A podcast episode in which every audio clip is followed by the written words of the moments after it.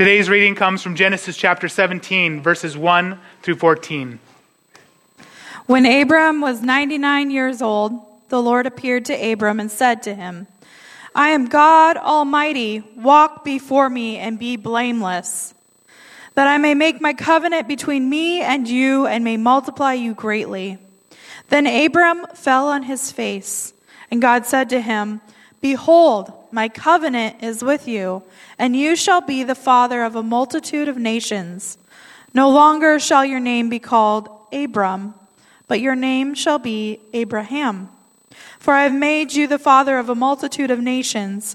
I will make you exceedingly fruitful, and I will make you into nations, and kings shall come from you. I will establish my covenant between me and you and your offspring after you throughout their generations for an everlasting covenant, to be God to you and to your offspring after you. I will give to you and to your offspring after you the land of your sojournings, all the land of Canaan, for an everlasting possession, and I will be their God. And God said to Abraham, As for you, you shall keep my covenant, you and your offspring after you throughout their generations. This is my covenant, which you shall keep between me and you and your offspring after you. Every male among you shall be circumcised. You shall be circumcised in the flesh of your foreskins, and it shall be a sign of the covenant between me and you. He who is eight days old among you shall be circumcised. Every male throughout your generations, whether born in your house or bought with your money from any foreigner who is not of your offspring, both he who is born in your house and he who is bought with your money shall surely be circumcised. So shall my covenant be in your flesh, an everlasting covenant. Any uncircumcised male who is not circumcised in the flesh of his foreskin shall be cut off from his people. He has broken my covenant. It's the word of the Lord. You may be seated.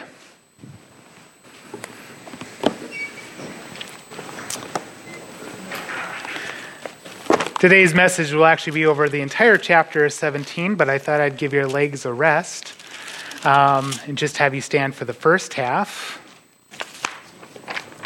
Hey, Carson and Faith, how you guys doing? Started to see things yet? Right, they were at prom last night. Uh, I'm so I'm so grateful you guys are here this morning. And um, I didn't go to prom. Uh, it was a bit different in AG churches back then. Um, but we did, I did after prom and everything, and I remember coming to church the next day, and uh, you start seeing the spots when you hit that second wall of tiredness. Well, we are in the series on the three most famous men of the Old Testament.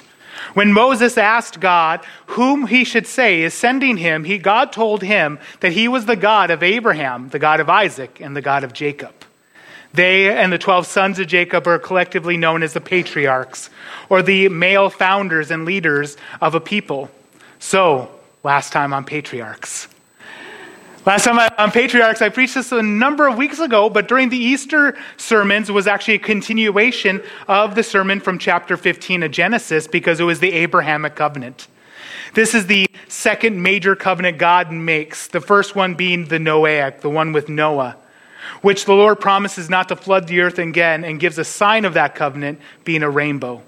The terms of the covenant with Abram had been stated, the sacrifice made, the cutting of the covenant completed. However, the sign of the covenant is given in the chapter that we are reading today. Now, you might wonder, okay, what happened to chapter 16? That is part, huge part of Abraham's life, of course. And actually, I've already preached on chapter 16, so we are sort of skipping it, but not really. You can go on the church website, Apple Podcasts, YouTube, Facebook, and it would be under the, uh, it would be under the heading Names of God, El Roi, meaning the God who sees me. Um, we're not really skipping it. I've preached on 16 before during the sermon series on the names of God. It's there they attempt to, that Sarai, um, Sarai and Abram, they try to help God complete the covenant. And so Sarai gives her, her maidservant Hagar to Abram to have a baby with. You know, I, I really, it's one of those really tragic moments where they try to help God. You know, God didn't need help. God is the one who walked through alone through the, through the animals that had been sacrificed. He did not need their help with this, but they figure we're going to help him with this. But I really don't think anybody's fooled. Sarai said that this will happen, then she'll say the baby's hers. You know what we see in the biblical account? At no point in time after that does anybody say, oh yeah, Ishmael is Sarai's baby, Sarai's baby. Nobody sees it that way. In fact, Hagar, she starts having a bit of an attitude. Sarah starts being a bit cruel. And my uh, missions professor in college, who was a Messianic Jew, he said, There's no wrath like an angry older Jewish woman. He said it, not me. Um, Hagar, she takes off. She's not going to stand for that. She's in the wilderness waiting to die, and God meets with her there and after meeting with her, tells her what he plans to do through her and through her child, and she calls him El Roi, the God who sees me. What a great reminder that in our time when we feel overlooked, he sees us. When we feel like all the things are passing us by, he sees us. As we arrive at chapter 13, it has been 13 years since the Lord has made his covenant with Abram, since the last time he has spoken with Abram. 13 years since he heard from the Lord. Have you ever had to wait for something? I hate waiting. Patience is for wimps. Um, apparently, Abram and Sarai agreed with that statement because they couldn't wait. They make their compromise using her maidservant Hagar. And all the mess that transpires after this, they pay for it as well. Um, we look at this and we wonder, it's like, why did they, why did they compromise? Know, you live, you, what happens in Abram's life between now and then? You live, you take care of the people in your life. Abram is different, though. He hasn't forgotten God's promise. He may or may not think he is living it. He may think that, yeah, this thing with uh, Ishmael, this is fulfilling the covenant. I don't think he really believes that, judging by his reaction in this chapter. He doesn't believe their, their idea was really what brought about God's promises here. Chapter 17 is a chapter of names. We have Abram and Sarai, and I'm so, I'm so happy, I'm so excited because finally I can stop saying Abram and Sarai and I can start saying Abraham and Sarah, and because I'm sure I've messed up only a couple hundred times with this. It's a chapter of names. So we have their names being changed over, and then we have the name of God being revealed to us with El Shaddai. Names were important in that time. They're still important today. But in Abram's time, um, it was the first blessing or curse that your parents give to you. I think it's still the same today. I mean, you didn't think much when you named your kids or when your parents named you, but what you call yourself, it matters. What does it mean? What do people associate with your name? For Abram, his name meant exalted father, which just seems ironic because he doesn't have any children. Your name, it does mean something. It was the first blessing or curse your parents gave to you. I see some of these celebrity names they name their kids. It's like, yeah, that's a curse.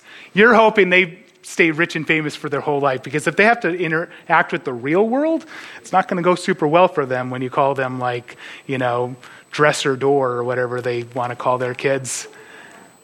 It's first blessing and curse, you know, and I think it's the same for us today. You know, you even know what your name means. I know Jason. Jason was a. Uh, it's a Greek name, and it's uh, you know Jason the Argonauts, um, adventurer who goes to see get a golden fleece. But there's a Jason in the Bible as well in the Book of Acts.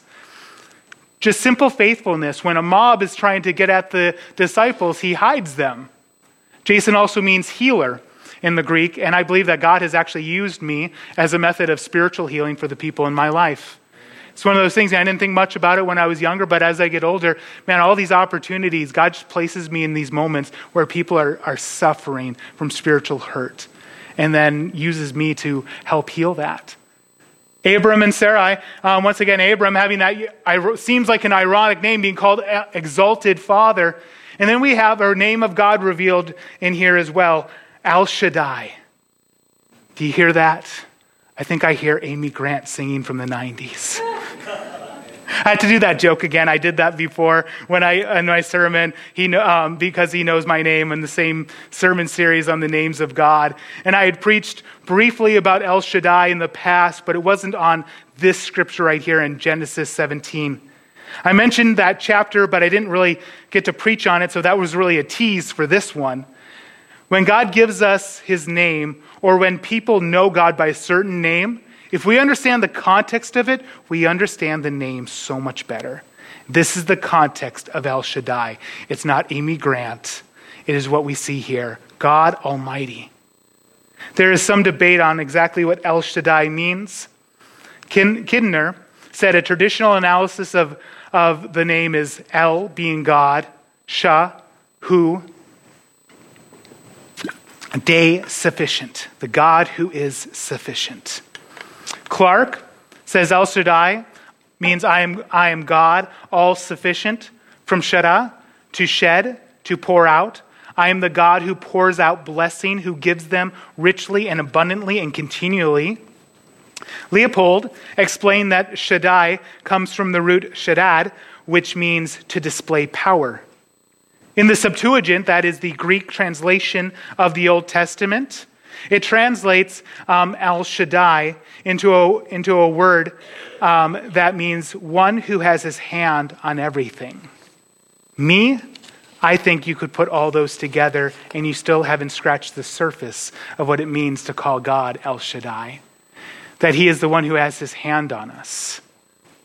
That doesn't mean much when things are going well, but when things are going really terrible, when you are waiting on this promise that you know is going to come across sometime, but you don't know, you're already 99 years old and you're wondering, has God passed me by? No, He is El Shaddai. He has His hand on me. Young people, He has His hand on you. So often it feels like, because when you are young, it feels like when you mess up or things don't go the way you want, it is the end of the world. But know that God has his hand on you. And he richly pours out his blessing. He is sufficient, means he is enough. The sufficiency of God comes under attack, unfortunately, not just from the world, but even from his own people. One issue that comes up with the people of God from the beginning of time until now and until the Lord takes us home is believing truly that God is enough. Our first father, Adam, and our first mother, Eve, believed that God was holding out on them, so they took the fruit of the knowledge of good and evil. At the men's breakfast, I mentioned this. Why didn't Adam and Eve just ask God for wisdom if that's what they wanted? But they don't. They believe that, oh, he's not enough. I need to take this fruit. Abram and Sarai are unwilling to wait on the Lord, so they, have, so they think they'll have Hagar sleep with Abram, and this way they will fulfill the covenant. But how about today? Today, we have really clever ways of getting around, of having to depend solely on God for what our hearts and souls truly need. We will turn to anything, and I mean anything and everything, before we turn to God in our time of need. How many times has you, have you had this story? And uh, finally, I decided to pray about it. You know what that means? When I first started this, I didn't think God was going to be enough, so I had to hedge my bets. We have pop psychology the different things we see on the different whatever reels or TikToks that we see, and we're like, okay, that, that's good. I'm going to follow that. We have the personality tests. When I was younger, we had those tests that it's like, am I a bear or a badger or whatever? And then it became the Higgs boson test, which is, you know, you have a certain number, you're an engineer and whatever. And now you have the Enneagram, which, by the way, has its foundations in the occult. And it was written by people who are literally hearing from demons. Um, and now people are like, oh, well, as an age, you would be like that. Nothing can tell you who you are other than the Lord. And you can go to every empty well and find nothing. Some people literally go to other religions and being like, well, this is, this is true, it was just stolen from God, but it's not. It's just an, another empty well critical theory and activism replaces the worth that God and only God can give the person. And do you know why a generation are so in desperate need of identity that they're starting to go by other genders or other, or, or other animals? It's because a whole generation before them grew up in the church and said to God, You are not enough. We will not have this man as our king. They believe that he isn't sufficient to tell me who I am. And now a generation's coming up and they don't believe anybody's sufficient to tell them who they are. So they are incredibly confused. Only God can really change an Abram to an Abraham. Telling a generation you can decide who you really are is not just wrong, it's not just ill conceived, it is antichrist, as in trying to replace Christ. In that it wants to take his throne and make a new covenant that he has not made. But only El Shaddai can one, keep his promises, two, sanctify, and three, do the impossible. Verses 1 through 8, only God can keep his promises. Abram and Sarai, they thought we'd help God out. We'll help him keep his promises. But you remember when we went through that covenant, who walked through the animals? Did Abram walk through the animals? No. God walked through the animals. He keeps his promises. And nobody can hurry him up, and nobody can say to him, What have you done? Abram's waiting. It's not just the 13 years. Abram was 75 years old when he left Haran in Genesis 12:4, where we began this. He was 86 years old when his son Ishmael was born of Hagar, the servant girl. And in Genesis 16, 15, and, and 15 and 16, he has waited, uh, that was in Genesis 15, verses 16, verses 15 and 16. He has waited some 25 years for the fulfillment of God's promise to give a son to Sarai. Have you ever had this in your life where something comes up and it just devastates you and you wonder, what is this about? Because when I had worse things before in my life, I withstood them very easily. But now it's become all the worse. It's because it's not just that one thing, it's all those things that you didn't properly handle, and now the weight of it is crushing you. I want you to understand where Abram and Sarai, Sarai were at when they decided to make this compromise. It's because they were waiting. It's not, it didn't come out of doubt. It came out of a sick heart, desiring these things. They waited 25 years for this promise. I can't wait 2.5 seconds after that light turns green. You're getting the horn. We wonder why he and his wife compromised. Wait 25 years for a dream, for something you really want, and tell me that you won't compromise. In verse 1, the Lord appears to Abram. And this is and this right here, as he's appearing to Abram, this is what is called a Christophany, an appearance of Jesus Christ in the Old Testament, God the Son. How do we know this is God the Son and not God the Father, being a Christophany instead of a theophany? It's because he appears as a person. That is Jesus Christ. In, in 1 John, we are told that nobody has seen the Father. Nobody has seen the Father. When somebody's seen the Father, they saw a type and shadow. Jesus Christ, in the person of the angel of the Lord, comes and reveals himself. He's the image of the invisible God, including the Old Testament. This is a Christophany. The Son appears at various times in the Old Testament. Most commonly, he appears as the angel of the Lord, but not exclusively so. He appears to Abram in verse 1, and he says he is El Shaddai, and that Abram will walk before him and be blameless. Now, the word blameless right here in some of your translations, it's going to say perfect. But the word in the Hebrew really means is to be whole, as in God wanted him to be wholly his. Sometimes, you know, the big, biggest problems we have in our Christian life is that we have something inside of us a sin, a desire, a dream and God, who's sovereign over all, who bought you with his blood, says, That's mine now. And we say, No, it's mine, and I'm going to keep it. He wants every bit of Abram, and he wants every bit of you. In verse 2, he reminds Abram of the covenant he made those 13 years before. Abram of uh, he reminds Abram of who he is. He is El Shaddai, and he'll do what he says. He is the only one who can do it too. Unfortunately, Abram and Sarai, they have made that abundantly clear. So much of our issues is that we forget he is the only one who can do what we truly need. In verses 3 and 4, we see Abram falling on his face. This is a sign of deep humility. When God, when then, go God, then God goes further, and he is about to rename Abram. Before he renames Abram, he teases him about it. Not, not what I mean is that he's, he's giving an indication of what he will name him. God keeps his word in every way that he would be a father of nations. Abraham, Abraham truly is a father of nations. We know that in the physical. How many nations claim Abraham as their father?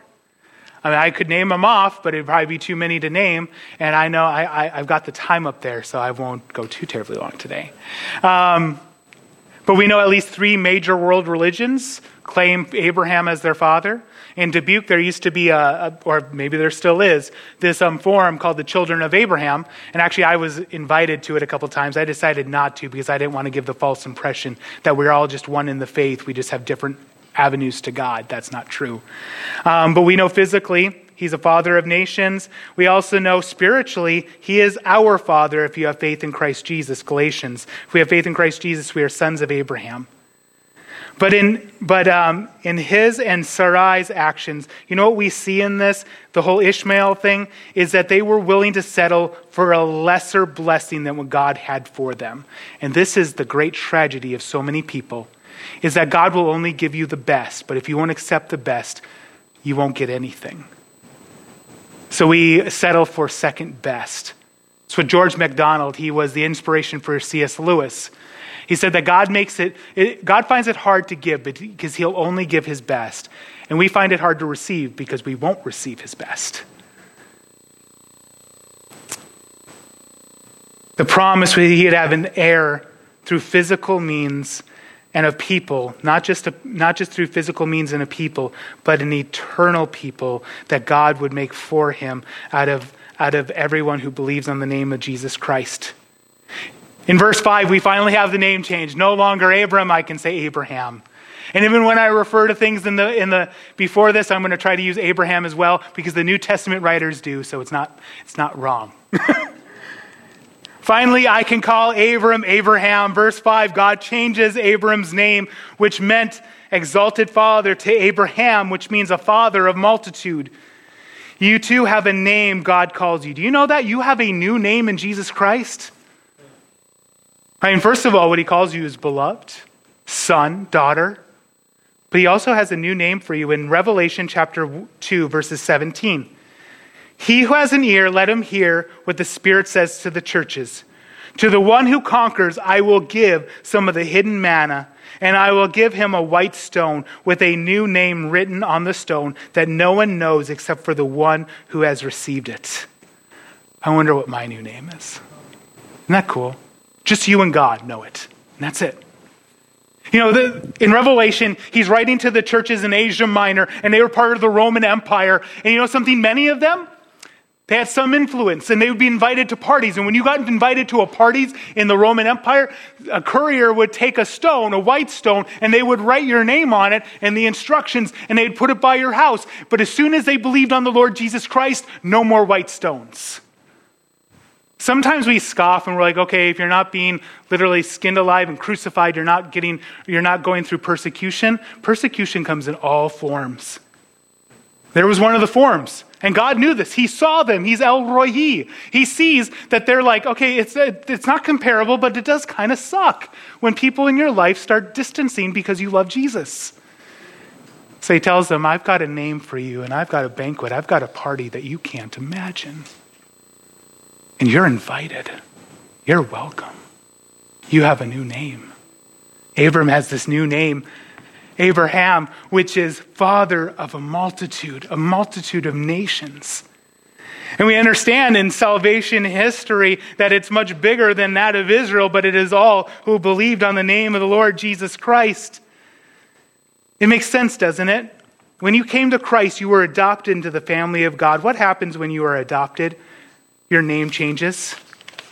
You know, many of the Caesars were not the biological sons of the previous Caesar. They were oftentimes adults.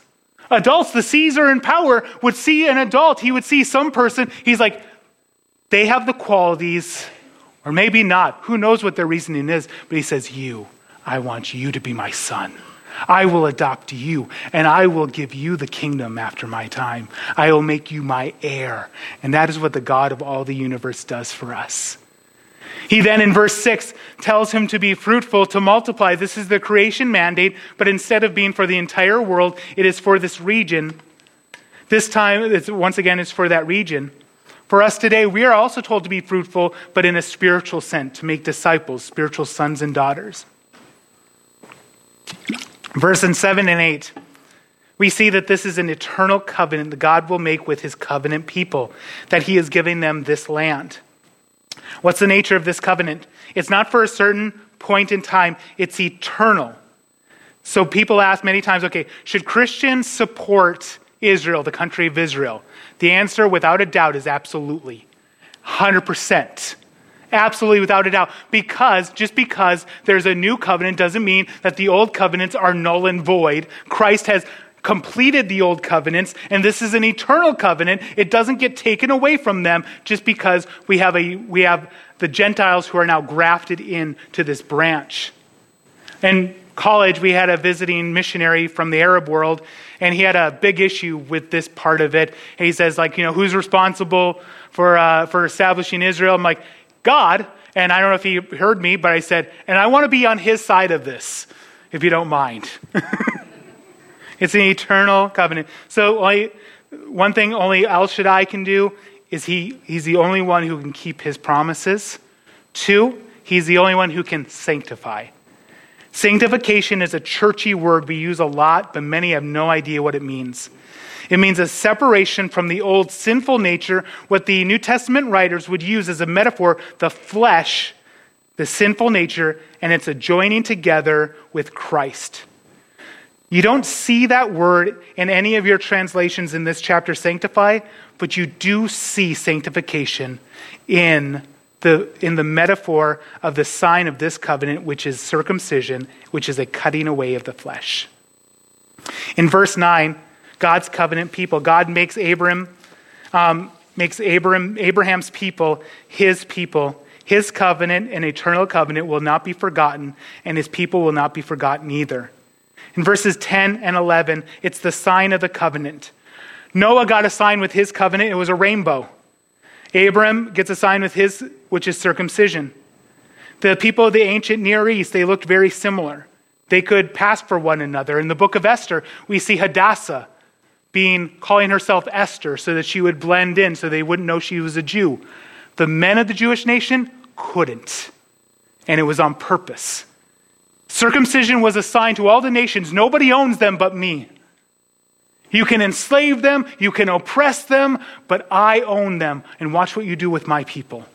Egypt found out the hard way. Persia found out the hard way. The Roman Empire finds out the hard way. Mordecai couldn't, her cousin couldn't pretend he was a Persian, people would know that he is a Jew no matter what he would do because what God had commanded in circumcision changes them forever. It's a cutting away of the flesh. God did not want them only to be circumcised in the flesh, however, but in the spirit.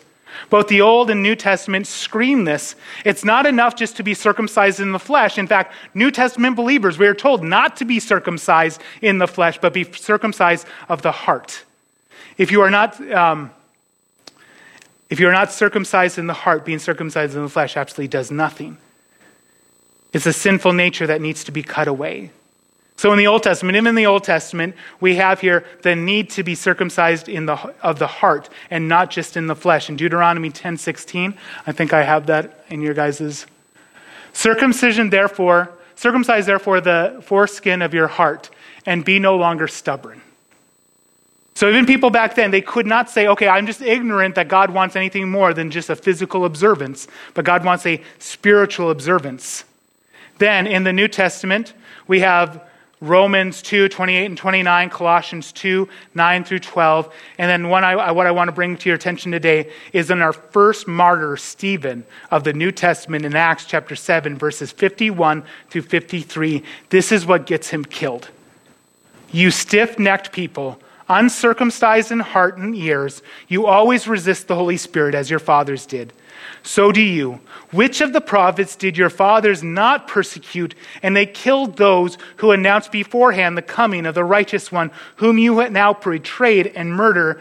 You who received the law as delivered by enemies, by angels, and did not keep it. He is giving his defense before the Jewish high council. And what he says right here is that they, he repeats the words of Moses that you're uncircumcised in your hearts and in your ears. Which of the prophets did your fathers not persecute and kill? And the response to that, we'll show you, we're going to kill you. That's not the best way. You think I'm violent? I'll punch you in the face and show you how violent I am.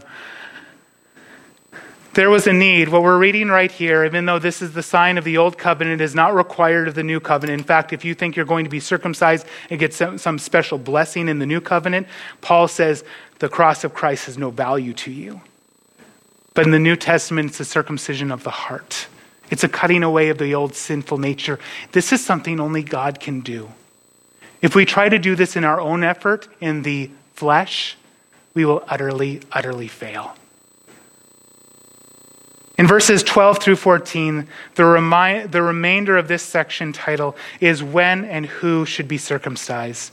When Paul was talking about his former boasting, he said a source of pride for him is that he was circumcised on the eighth day. It was only men. If there were to be any ridicule among the nations, it would be the men who should bear the ridicule. In the new covenant, it is all who are to be circumcised, not of the flesh, but of the spirit to resist the sinful nature, to reckon it as dead, and to be made alive in Jesus Christ. There are so many attempts to purify ourselves, to cut away the sin from ourselves using our own effort. If we try to do this ourselves, then we are only trying to justify ourselves, and we cannot justify ourselves. If we could, Christ didn't need to die in the first place. In Paul's day, there were those who told others that if they wanted to be real Christians, if they really wanted to follow the new covenant, they needed to be circumcised. At worst, this is silly. Why would you, why would you continue following the shadow when you have the substance? Why would you continue following the old covenant when you have the new covenant? At worst, it was damnable heresy because they'd be trusting in their own actions. To start with the Spirit, then trying to justify yourself through the flesh. We do this when we attempt to see ourselves as better or more spiritual than others by what we do in the physical reality that robs the Spirit of His glory. Because it is not because of you that you are more loving, more peaceful, more patient, more good, more gentle, or self control, but the work of the Holy Spirit inside of you. So when people see, man, you used to fly off the handle, and you're like, I know, right? Isn't it amazing what God can do in someone's life? Isn't it amazing what the Holy Spirit can do in your life? And therefore giving God glory instead of keeping it for ourselves. Here's the third thing only El Shaddai can do He can do the impossible. This is the section Becca hadn't read, but I'll read to you as we go along. In verse 15, and God said to Abram, As for Sarai, Sarai your wife, you shall call her name, um, you shall not call her name Sarai, but Sarah shall be her name. Sarah means princess. And in verse 16, I will bless her, and moreover, I will give you a son by her. I will bless her, and she shall become, and through her shall become nations, kings of peoples shall come from her. So Sarah means princess, because royalty will come from her. You know, I think they already knew this, and this is why they had to do what they had to do with, with Hagar. They knew that this covenant, if it could be accomplished through natural means, it doesn't have really any bearing. Oh, yeah, Sarah's in the, you know, you're a princess. That's right.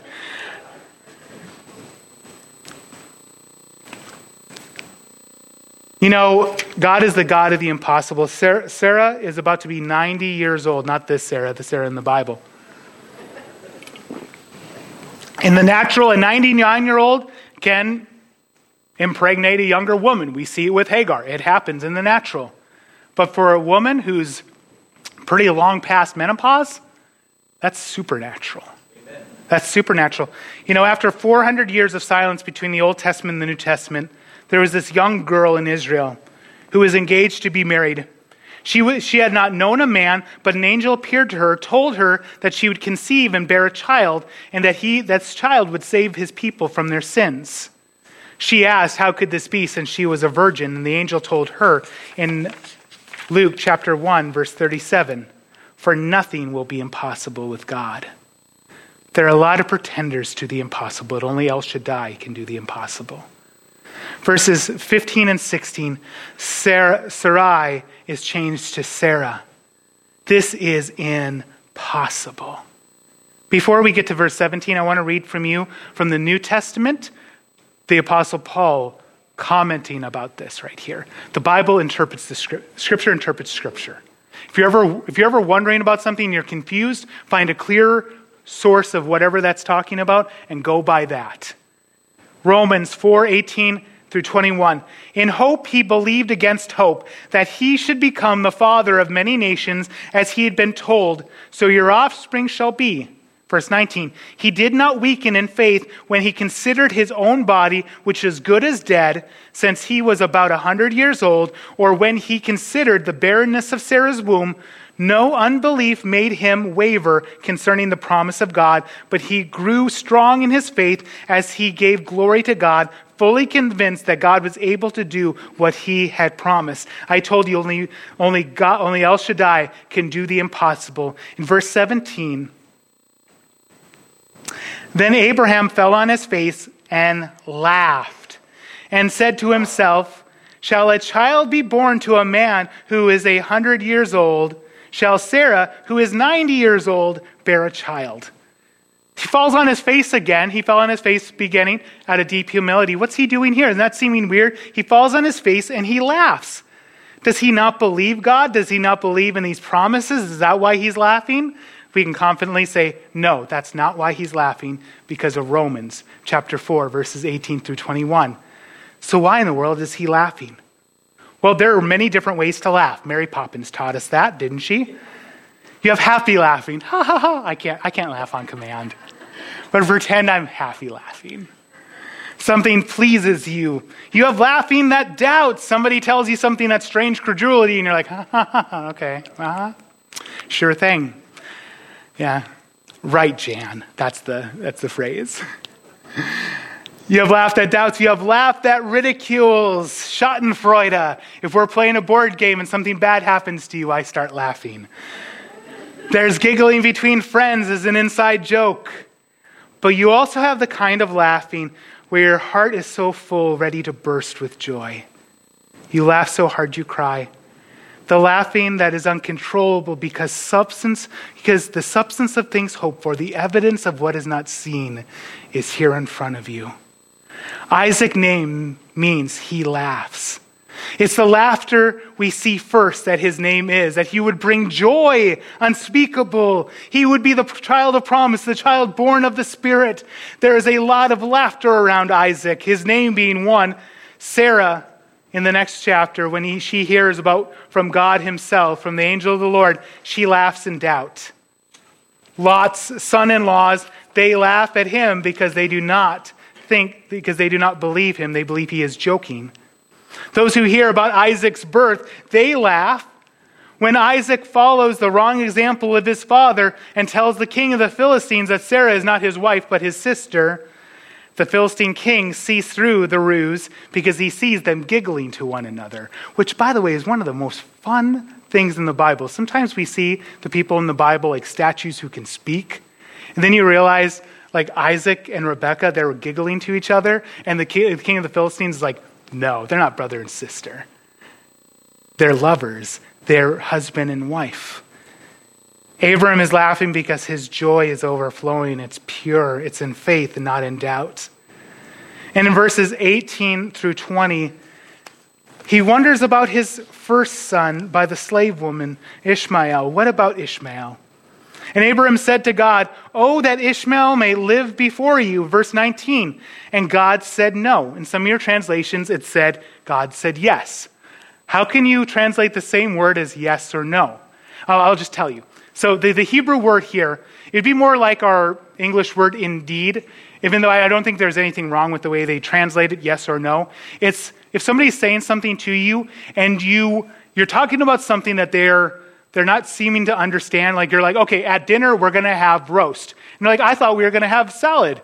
And you would say, Yes, but the main dish is going to be roast. They're right, but they're wrong.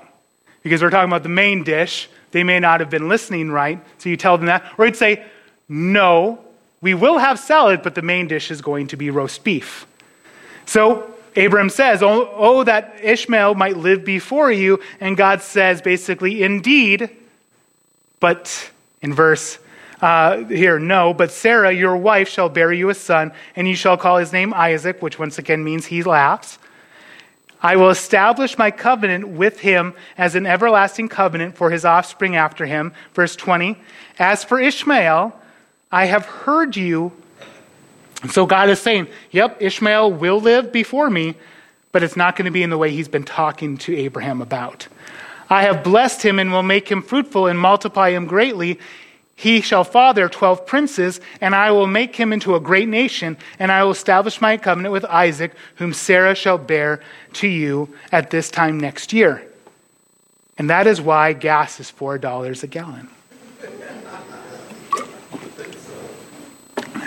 really condensing all of world history into that little part, right? That, right? In verses 20 and 22, God actually gives Abram a timetable within a year. This will be one of the first times God actually tells him exactly when he plans to um, plans to um, complete his promise. Most of the time in our life, God doesn't give us a timetable. We invent timetables, and then we get upset because God does not operate in our timetable. God is not slow as some understand slowness. He completes his promises the way he completes his promises. We were meeting up with a lot of college friends this last week, and I was talking with one of them, and um, her and her husband went to college to be pastors. Now, for the past, how many years since we've been in college? 15, 18, nearly 20 years since college? I, wow, I can't believe it. Um, their road has taken different paths and not into ministry. But very recently, God had done such a work in their life, and now he's taking courses. And my first response was, God is faithful.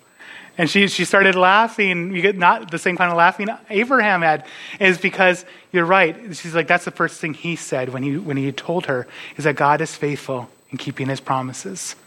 It never looks the way we think it's going to look. And I so wish somebody would have told that to me when I was younger.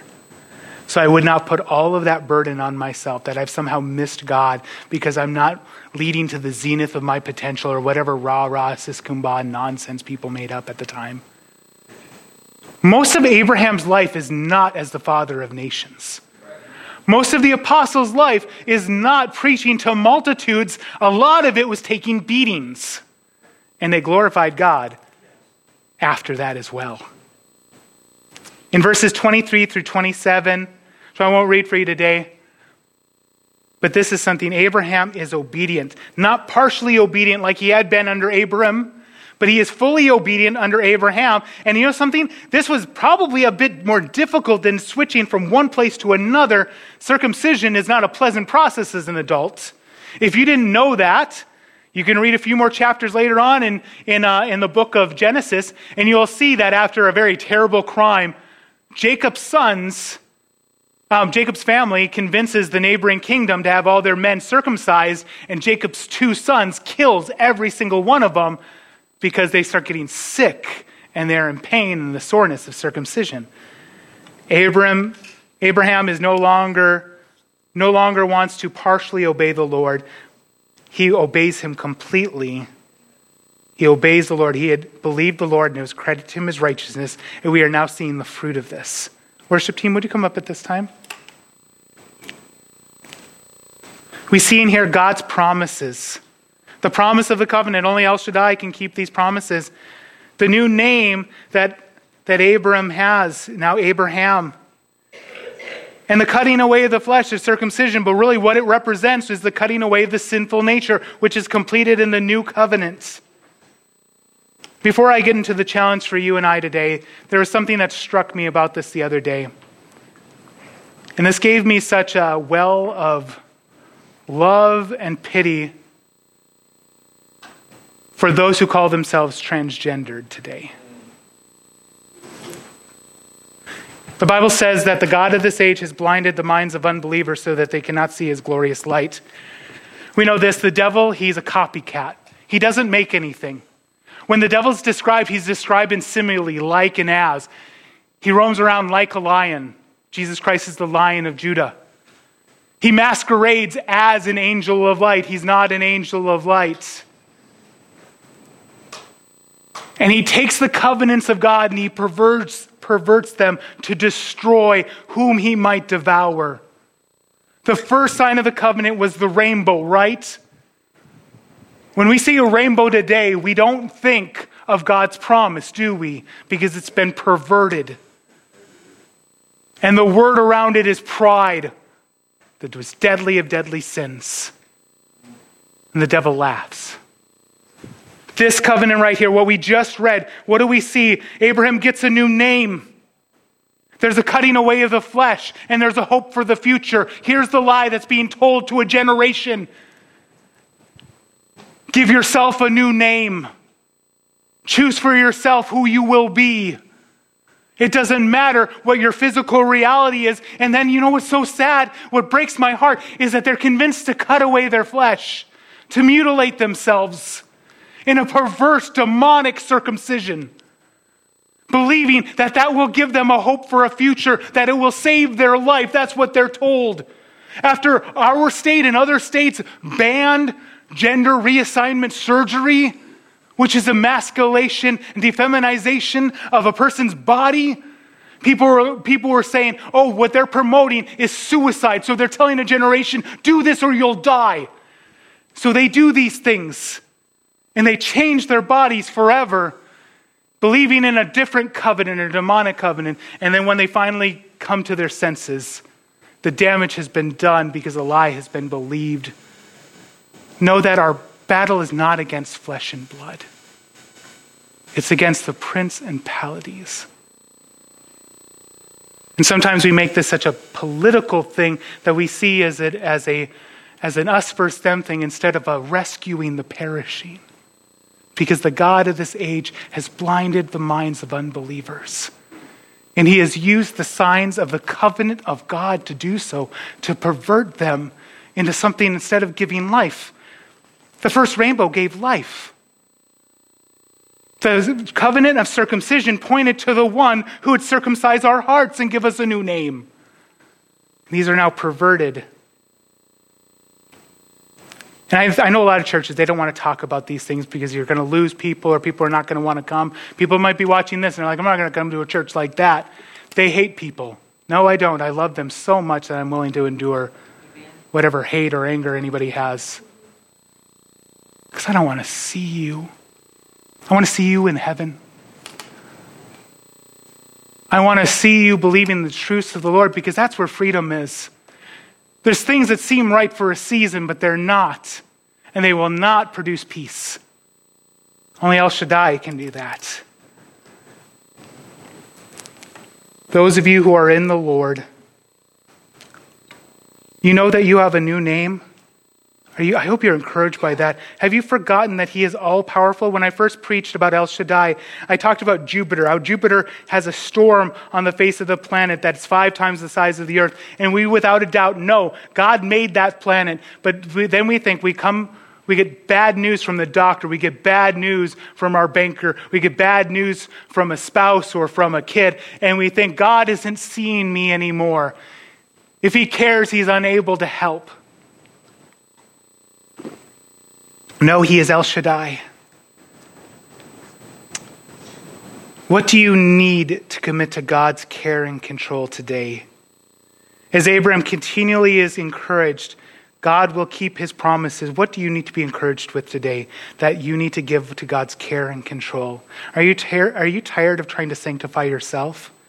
Of trying to make change in the flesh by your own will? Give it up to God's care and control.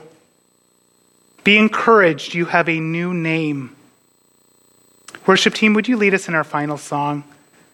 I pray above all things that you are encouraged today, that you remember that He is El Shaddai and He will keep His promises. He's the only one who can. My prayer during this song, as you reflect on the message, is that you'd be encouraged to know that there's a name that God knows that only you and Him will know, and that He has invited you to His banquet. And I encourage you today that as we look at the this covenant, the sign of this covenant, we be more emboldened to pray and to stand in the gap to intercede for a generation that is being lied to. That we'd put on the full armor of God and make our stand on the day of evil. Worship team, would you please lead us? Thank you so much.